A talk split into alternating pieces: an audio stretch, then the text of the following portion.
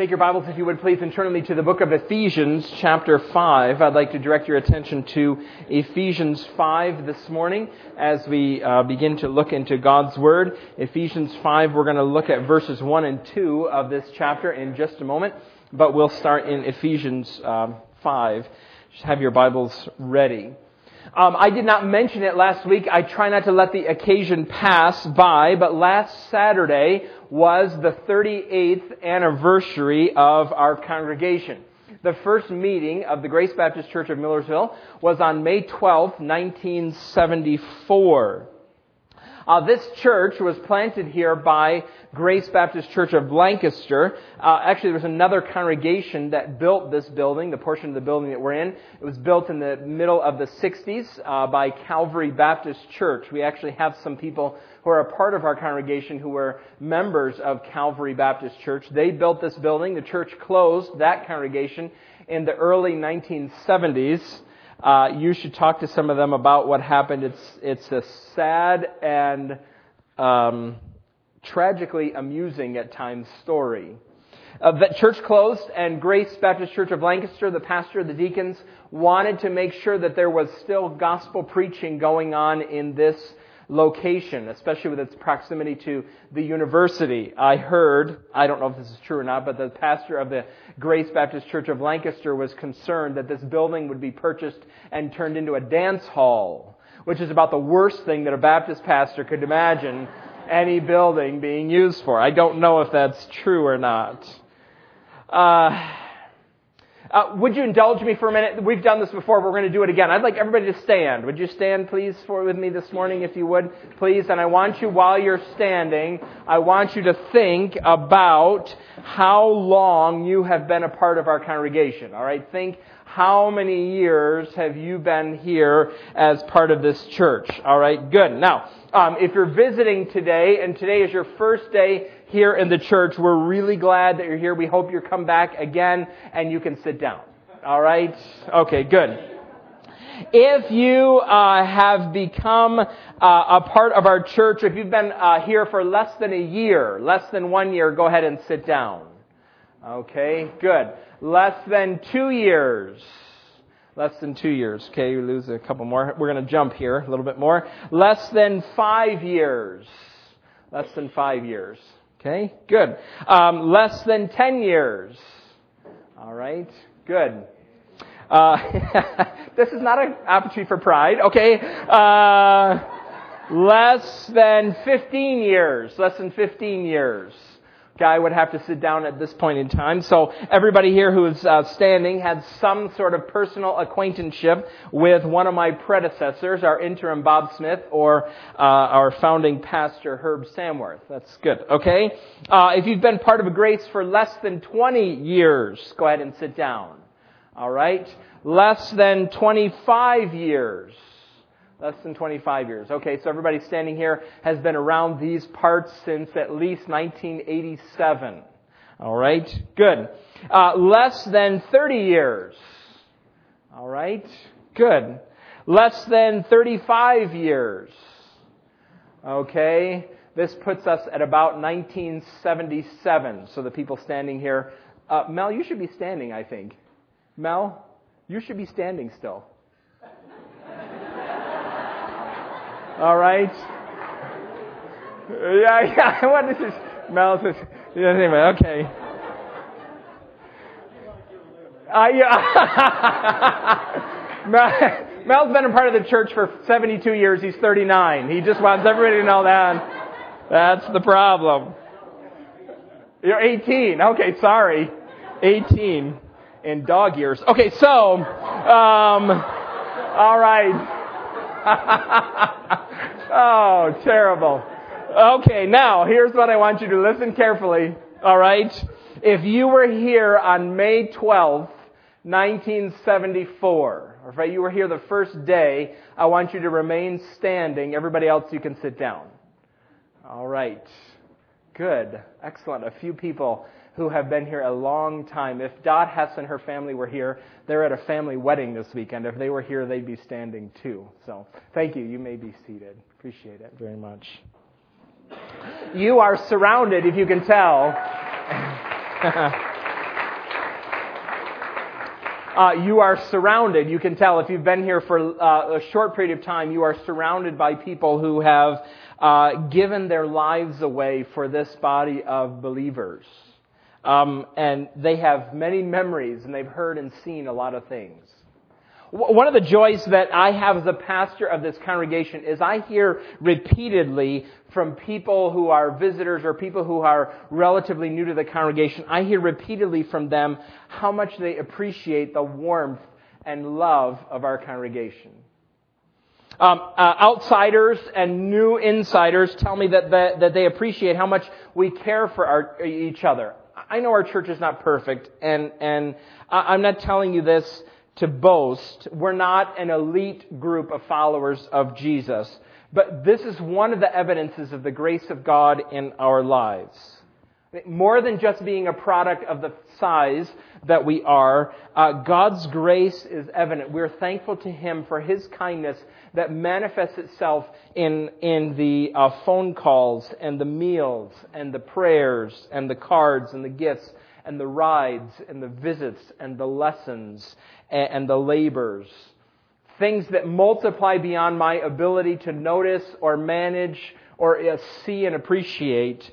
All these things, evidence of God's grace in, in how we show love to one another. Uh, this particularly encourages me as a pastor because uh, love among the members of the congregation is one of the things that mattered most to our Lord and to the apostles when he was talking about the health of uh, his followers. And that's what I want to talk to you about today love. And in many ways, this is an easy task that I have before me. I don't have to dance this morning around conflicts here. I, I don't have to worry about uh, ugly confrontations that are going on in the church. And in many ways, this is an easy moment, maybe not though completely. And what makes it not easy is that love is one of the most difficult subjects to think about and to understand clearly. I think what makes it a challenge in this particular cultural moment in which we find ourselves is that, that there feels like in our world in which we live that there is a tension between what some people generically call values and uh, love or uh, morality, good decisions, right decisions, and love. Or if I can even use a biblical word here, um, holiness and love.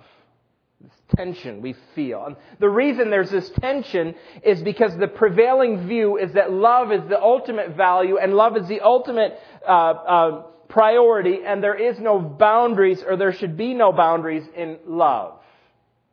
There shouldn't be standards, holiness, that interferes with love. And if you love me, You'll accept me. You'll affirm me. You'll not question me or challenge me. Recently, uh, Vice President Biden sparked a new discussion about uh, same-sex marriage. Uh, and eventually, you've been following the news. It led to the president himself coming out and endorsing same-sex marriage. And Biden, uh, Vice President Biden, in this discussion, said that everybody understands that the marriage question, it's all about love and who you love. And the laws of the land ought not to interfere with love. It's all about who you love.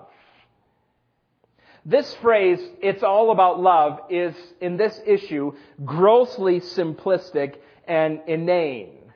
In fact, it's so vacuous that even Vice President Biden doesn't really believe that. He, he said that, but that's not even really what he believes. No thinking person can believe that it's just a question of love there's this, this debate, this tension we feel in our culture between truth, morality, holiness, and love. We, we feel this. Now, the national discussion about same-sex marriage should interest you. We care about the debate because marriage was created by God and He establishes how it's supposed to function. That is our conviction. But I, imagine that what strikes you deeper in your soul than uh, whether or not the North Carolinians added it to their constitution, what, what strikes you deeper is what love looks like when it feels like your husband has grown porcupine quills, and the closer you get to him, the worse it hurts. Maybe the, the question of love uh, uh, is deeper when, when you think about how you draw lines when your adult children are making choices that you know are ruinous and that cause you grief upon grief. Or how you respond when your experience of our church is not love, but coldness and neglect. I, I, I get told this by people as they walk out the door. I'm leaving because of the phone calls I didn't receive, or the, the cards I didn't get, or the greetings in the foyer that never came to me. What does love do then? Our understanding of love always needs refining. It, it always needs uh, work. We're always tempted to swing back and forth between sentimentalism and, and self-righteous, legalistic um, exclusionism. Holy love is, is hard to maintain. What I want to do this morning from Ephesians 5 verses 1 and 2 is I want to talk to you about refining our love for one another. I want to talk to you about two ways in which our love should be refined. What I want to do is I want to read these verses, I want to introduce these verses, and then we're going to talk about refining our love. So, Ephesians 5 verses 1 and 2, look what God's Word says. Paul writes these words, Be imitators of God, therefore, as dearly loved children, and live a life of love, just as Christ loved us and gave himself up for us as a fragrant offering and sacrifice to God. Now, if you take these verses and you put them under the microscope and you look at them carefully, you would conclude or you would see here that there are two commands, two imperatives in these verses. Be imitators of God and live a life of love. Those are the two commands. Two things Paul wants the people to do. Now, I think the second, by the context, the second command tells us how to do the first command. Be imitators of God. How? By living a life of love. We're made in God's image, and there are ways in which we're to image God. Uh, one of the ways is holiness, right? The Israel, uh, Moses told the Israelites, God told Moses to tell the Israelites, and Peter tells us, "Be holy," God says, "for I am holy."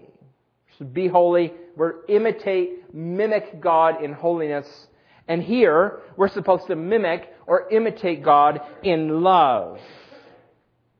Now, that probably is not something that surprises you too much. Oh, huh, Christians, you're going to talk about love. How shocking.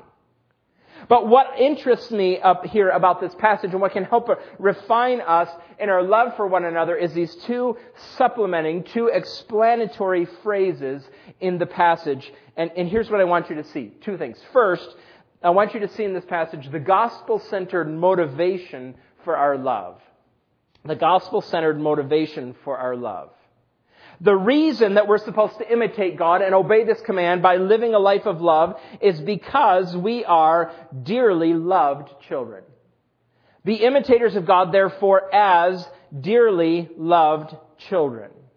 Let me explain what this means and why it matters. This is another place in the Bible where the command that the apostle gives or the Bible gives to us follows on a description of our identity, who we are. This is actually the way that the gospel works in someone's life. It calls us to live a new life based on our new identity. We are dearly loved children in God's family, so we obey. We do not obey in order to become dearly loved children.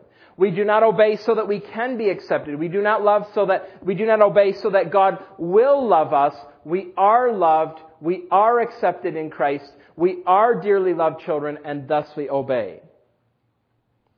Uh, the, the resources, the foundation, the basis for this new life flows from our identity in Christ. On the basis of what God has done for us through Christ, we live new lives. It's the way the gospel always works. It's, this principle is easy to illustrate, but it's hard to apply and live out. Let me tell you why. Well, let me illustrate it first. It's easy to illustrate because you're about to see before your eyes uh, three examples of what this, this verse is talking about, something very similar to it. One example, uh, almost immediately, and two, I hope very soon. You have been hearing over and over again in our church about the three couples that are adopting. Uh, we're, we talk about this constantly and, and, praying for them and supporting them. It's, it's wonderful.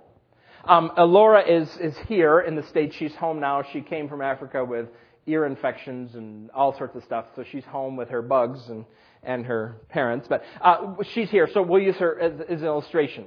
Uh, we'll meet her soon. That'll be great. um, uh, uh, I don't know what Alora's life was like in the orphanage in which she lived. I don't know what time she got up. I don't know what she wore. I don't know what she ate. I don't know how she spent her time. But I know now she is one of Anthony and Carrie's dearly loved children. Uh, and because she's one of their dearly loved children, she's going to be a Petersheim girl. She's going to rise with the Petersheims. She's going to dress like the Petersheims, which means she'll be cute, right? Okay.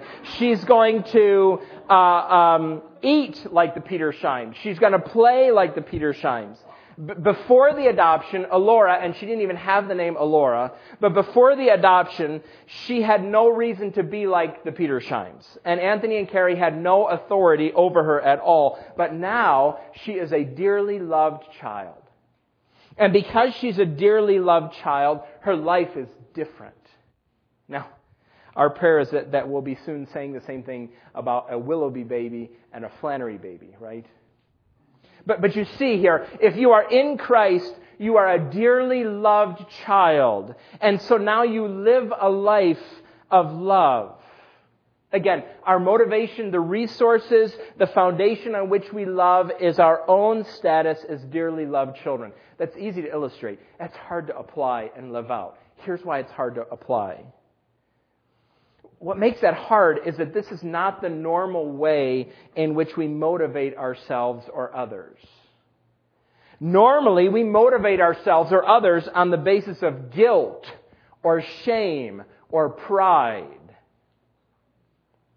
Uh, do you ever have the opportunity to speak to someone uh, about uh, what it means to be a follower of Christ and the door is wide open? I mean, you're sitting with friends at work, at, at lunch, or uh, uh, your cousin says something to you. You just the door is wide open. They say, so I mean, they lay it out for you. What do you think you have to do in order to go to heaven? I mean, the door is wide open, and you flub your way through it you mumble something, you don't say the gospel clearly at all, and you just you just kind of fail. And you walk away from that, that circumstance and you say to yourself, oh, I, just, I really blew that. If I were a real Christian, I wouldn't be so afraid. I really messed that up. I'm going to do better next time. The next time I'm going to do better because I just really blew that and I feel so bad. Or um, if I were a real Christian, if my if my faith, if I really loved Jesus, I wouldn't struggle with this sin like I do. Or I feel so bad about what I did that I promise God I'm not going to miss church for the next four months because I really blew it and, and I'm going to give extra money in the offering. Do you ever hear yourself saying to yourself, what is wrong with you? Are you too stupid to learn? Uh, are you going to continue messing up and continue disappointing God for the rest of your life? God's probably looking down at you right now and saying, man, I shouldn't have saved that one. Do you ever have thoughts like that going through your mind? Do you ever, do you ever try to motivate your kids by saying to them, do you know you really hurt me when you do bad things like that? Or, do you want to make me sad? Guilt, shame, those are the motivation factors behind uh, a lot of appeals that we hear to uh, uh, give money to poverty stricken nations. You rich American, look at these poor African kids. Don't you feel bad about how much you have and how much they don't have, so you should give some money to them. Do, do you know what motivates me? Uh, my duty my duty, which is actually a form of pride, which is really the flip side of shame. I'm a good pastor. I'm a good husband. I'm a good father. And this is what good pastors and good husbands and good fathers and good Christians do. And I am one of those, so I'm going to do these good things. Do you ever hear voices like that in your head? What is surprising is that Paul here is using positive motivation. He's not guilting them. He's not appealing to their pride. He's not appealing to their shame. He's, he's very positively moving them into a life of love. And, and he's very soon going to get to some really serious sins, and he uses love to, to get them out of those serious sins. We're culturally attuned to hearing love as a free pass Man, if you're loved, you can do whatever you want. That's not what Paul is doing here. He is saying, Paul is saying, you are loved. You are loved by God. Pursue holiness because you are loved. Paul believes that if you really know, if you really understand the full extent of the deep love of God for you, it will keep you from sin. Do you think Paul's right about that? What does your experience tell you? When you are sitting in front of your computer and you're about to follow certain links to certain sites, uh, does, does serious reflection on God's love keep you from following those links? What about when you see somebody doing something that you, you think is foolish or gauche or tacky? And you're inclined to sit in judgment on them and question their parentage and their IQ, and, and, and you have all kinds of ideas about what's wrong with them. Is God's love enough to keep you charitable in your thoughts about the people that you see around you? This week I read a letter that Philip Henry wrote to his son Matthew Henry. Some of you have Matthew Henry commentaries on your shelf. Well, his father Philip, when Matthew was married, Philip Henry wrote a letter to his son, and one of the lines that he, he said to them uh, about his marriage to his, this young groom and young bride, uh, when one of you comes home with fire, the other should bring water. Isn't that a great image? If your spouse brings home a fiery disposition or fiery words or a fiery temper, is knowing God's love, is being enraptured with the love of God, delighting in God's love, enough for you to bring water? Will God's love keep you from gossiping in the foyer after the service, especially after you hear something really salacious and really shocking? Will it be God's love for you that will keep your mouth closed? Hmm. Paul expected that it would. As dearly loved children. Or because you are dearly loved children, live a life of love. Is that the way God's love works in your life? I have good news for you if it doesn't. Don't, don't be discouraged by that. Don't be discouraged, but don't be content with that situation. Uh, this is not something that Paul expected the Ephesians to get naturally.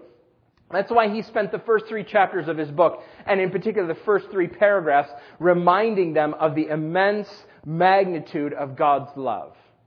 They were Christians. They knew the gospel. They were members of the body of Christ. They knew they were God, loved by God through Jesus. And still, Paul has to remind them about God's rich love. They still need to hear this over and over and over again uh, Psalm 90, Moses prays to God and he says, God, satisfy me with your love, with your unfailing love in the morning.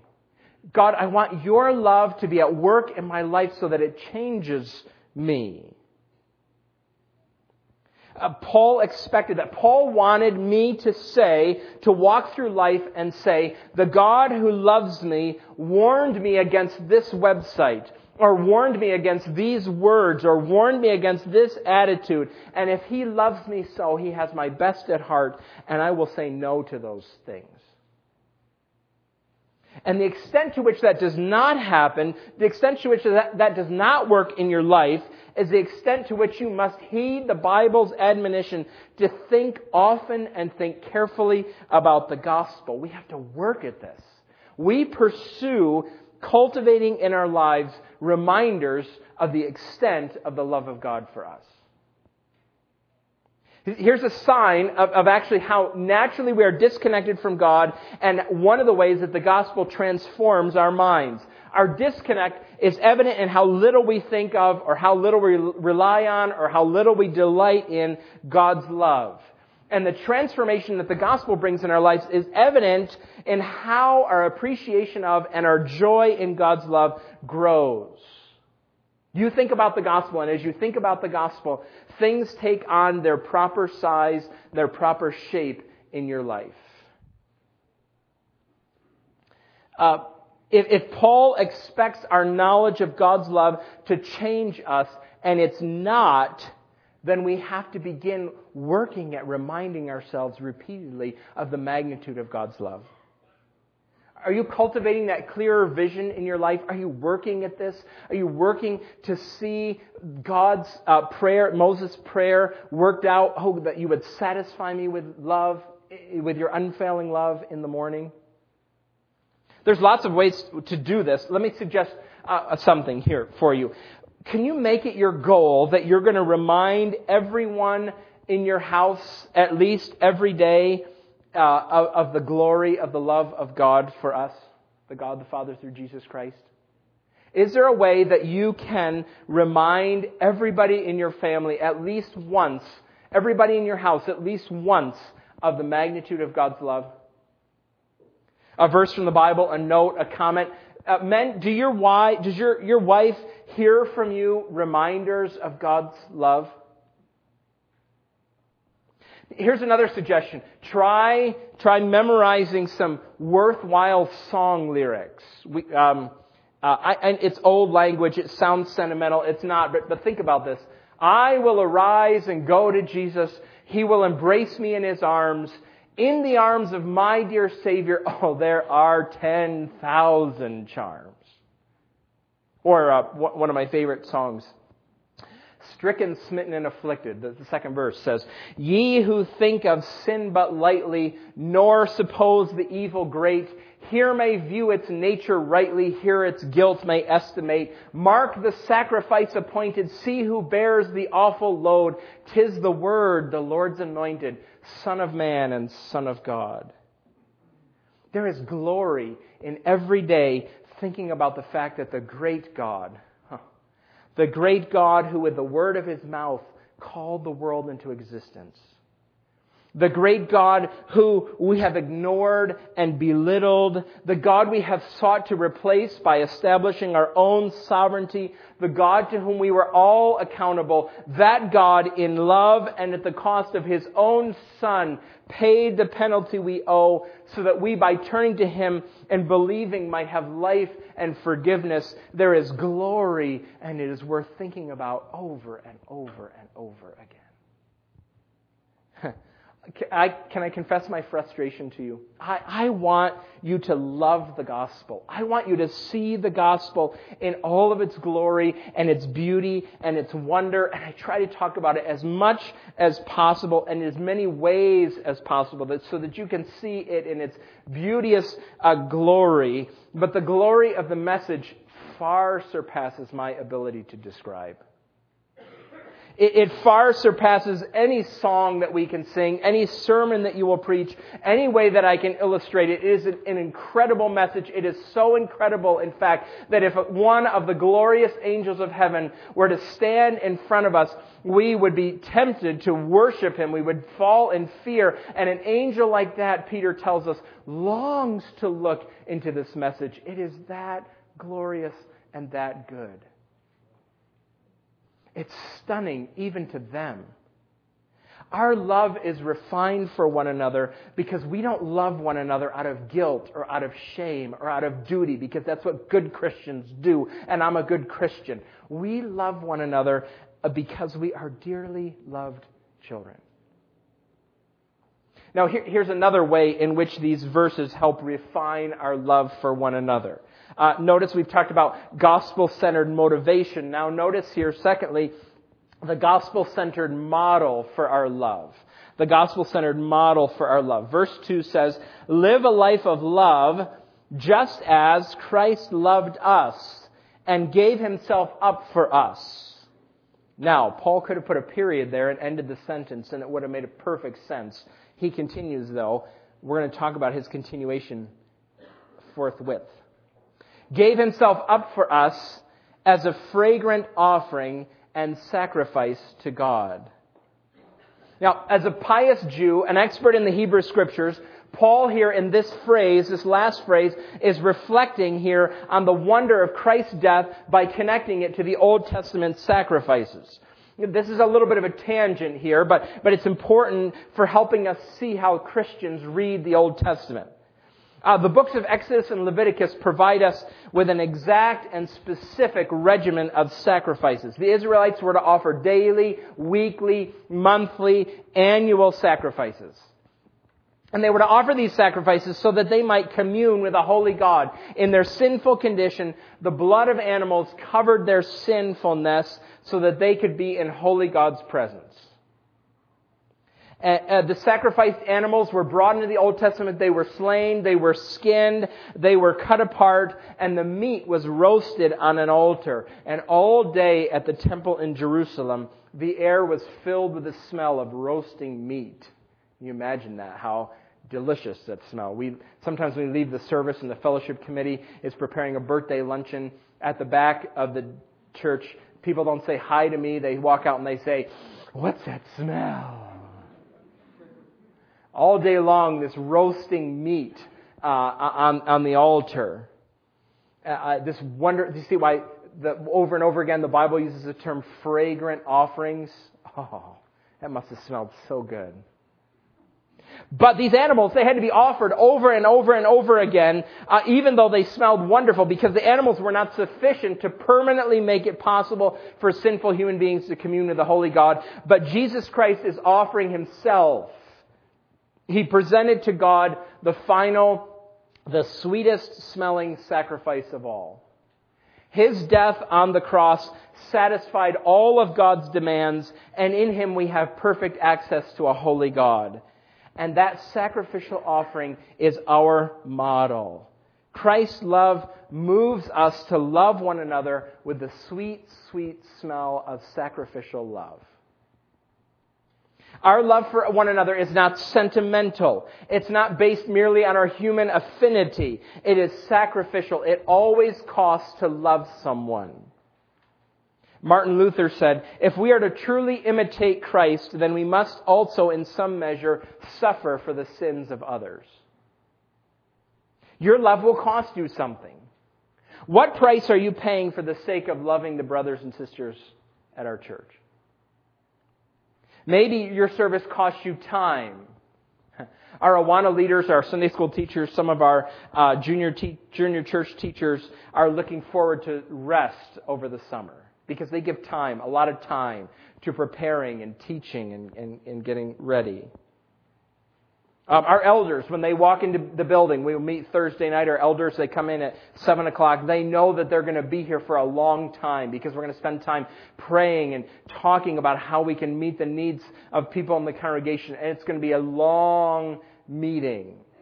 A sacrifice of time, it costs. Or, or money. It's going to cost you money to love someone. It's going to cost you uh, money because you buy food or you provide gas or you spend money on gifts. Maybe your love for other people costs you energy. Do you remember times I have asked you? We haven't done this in a while, but uh, occasionally, uh, in the, towards the beginning of our service, I have you go and talk to somebody else in the room, and you have to ask them those three questions, and then we pray for one another. Um, we don't do that very often uh, because of all the hate mail about it I used to get. Um, uh, but uh, I always, when we do that, uh, I talk about extroverts and introverts, and extroverts are they love this. And if you extroverts, you set them loose, they don't stop talking. That's the sad part. They, they get energy from talking to other people. It's the thrill of their life. Introverts, oh. Talking to other people for introverts takes energy. It take, you have to overcome the inertia. It's wearying. Um, talking to people tires me out. It takes energy to love other people. Christian love has a sacrificial smell to it. It's true. But I, I appreciate what C.S. Lewis said. Listen, listen to what he said. Uh, he takes us even one step further in the sacrificial love. Listen.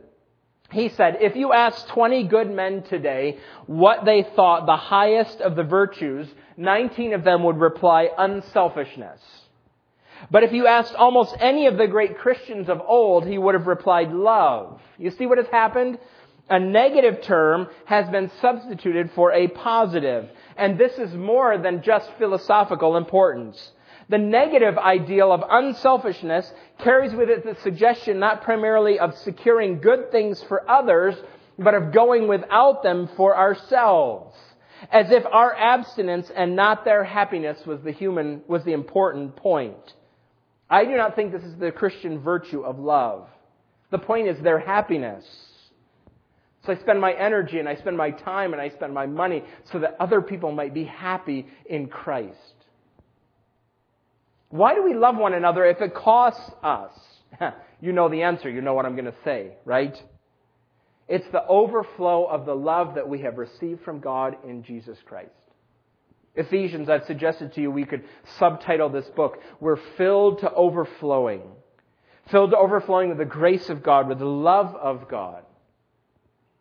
Mark Thompson is a pastor and he lives in Minnesota. And in October of 1988, somebody broke into his house and, and he viciously attacked him.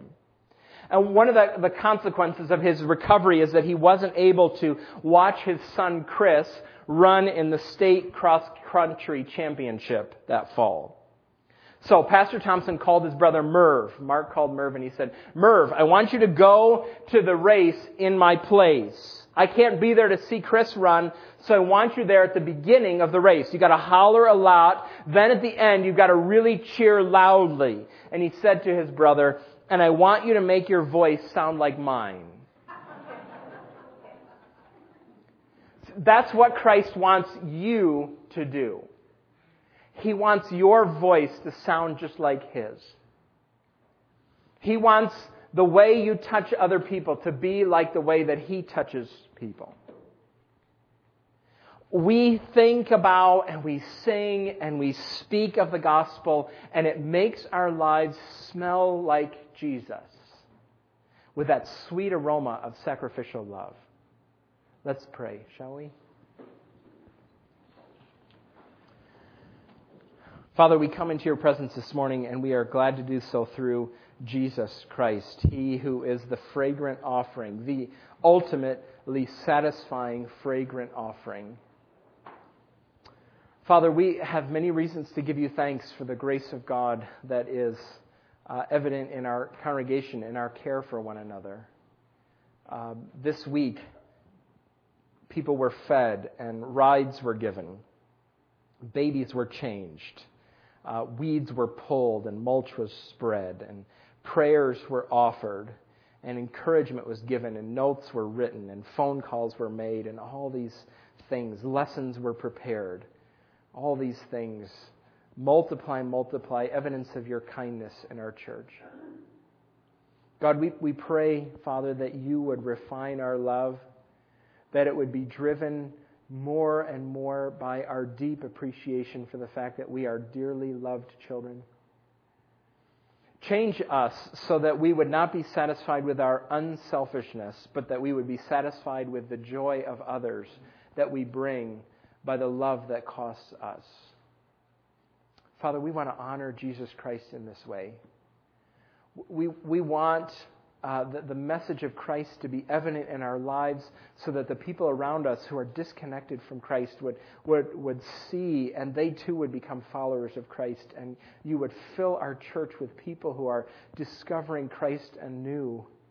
We want that to be true as your kindness and your grace overflows in our lives. That's good news. Change us because we are dearly loved children, we pray in Christ's name. Amen.